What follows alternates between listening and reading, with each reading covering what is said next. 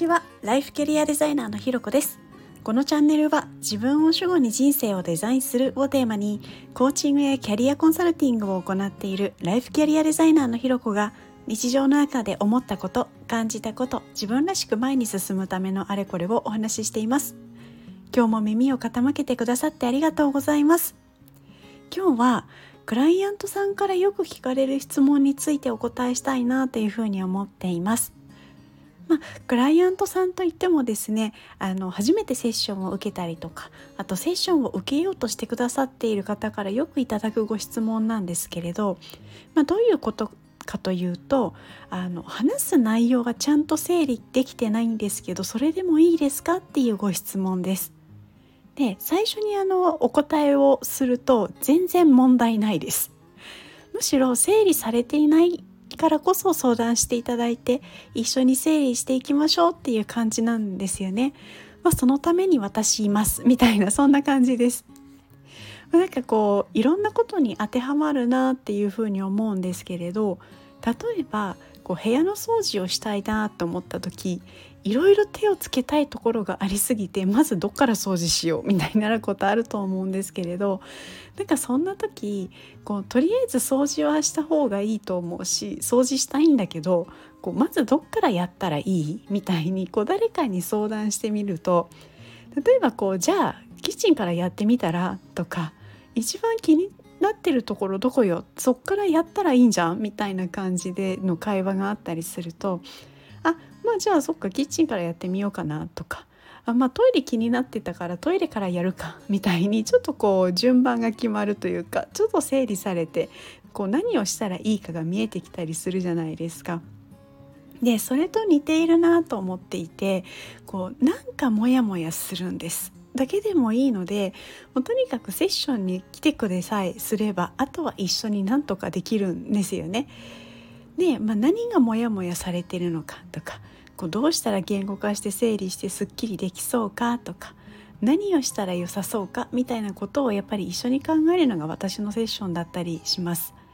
でそうするとこう次に聞かれるのが、まあ、だったら友達に相談でもよくてわざわざこうプロにお金払う理由って何ですか？みたいなところがあるんですけれど、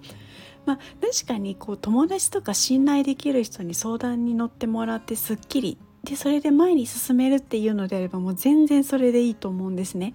でむしろ相手も例えばこうあの全く過去のことを知らない私に相談するよりも相手の方が自分のこともいろいろ分かった上で話してくれることが多いと思うのでそっちの方がやっぱり安心感もあっていいなって思うこともあると思うんです。じゃあなんでそこがわざわざお金払って相談するメリットがあるのかっていうとまあ大きいのはやっぱりトレーニングされた聞き方かなというふうに思っています。でどういうことかというとこう話の聞き方っていうのを、ま、日々研究していたり、まあ、トレーニングもしたりしているので基本的にクライアントさんの中にある答えはあるっていうふうに思ってるんですよね。でその自分の中の答えとか本音の部分に気づいてなかったりこう気づいているけどいろんな事情や感情でこう出せないでいたりするのをなんかそういうのをこう聞きながら見ながらセッションを進めたりっていうのはのトレーニングをしているからこそだと思います。であとやっぱり守秘義務っていうところは徹底しているので、まあ、情報が安易に漏れることもないですしそういう意味ではこう短すぎて相談できないなんて時にはこう使いやすいかななんていうところも思ったりします。あとですねこういろんな方のお話も伺っている経験もあるですけれどこうそのご相談内容とかクライアントさんがセッション中にこう感情的になっても多少のことは動じないんですよね。まあ、それは多分経験があるからかなとも思うんですけれどあの、まあ、知り合いにね相談とかだと例えばこうあの相談してるこっち側が感情的なのと相手も感情的になっちゃってみたいなこともあったりとかあのこっちは全然そんなつもりはなかったんだけどなんか急に相手が感情的になっちゃってみたいなことはあのあったりするかなと思うんですけれどそういうことはもうまずないですね。やっぱりこうクライアントさんがセッション中に感情的になるっていうのはいいことだというふうに逆にあの私なんかは思っているんですよね。でなぜかというと、まあ、怒りでも悲しみでもこう感情がとにかくわーって出るっていうのはこう言葉にはできない何かのやっぱり表現なのでそこをしっかりとこう受け止めて聞きながらあの一緒にこう考えていくっていうところもやっぱりトレーニングであったりとか、まあえー、経験っていうところがあの何ですかねこうプロに相談するっていうところのメリットだったりするかなっていうふうには思っています。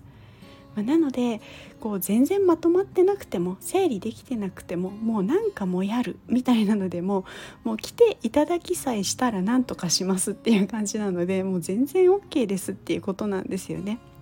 なのでこうもう少し整理できたら相談しようというよりも、まあ、とりあえず相談してみようで大丈夫ですっていうふうにはあのいただくご質問にはよくお答えしていたりします。ということでですね今日はクライアントさんからよく聞かれる質問についてお答えしてみました。ここまで聞いてくださってありがとうございます。いいね、コメント、レター、フォローいただけると励みになります。よろしくお願いします。それではまた次回お会いしましょう。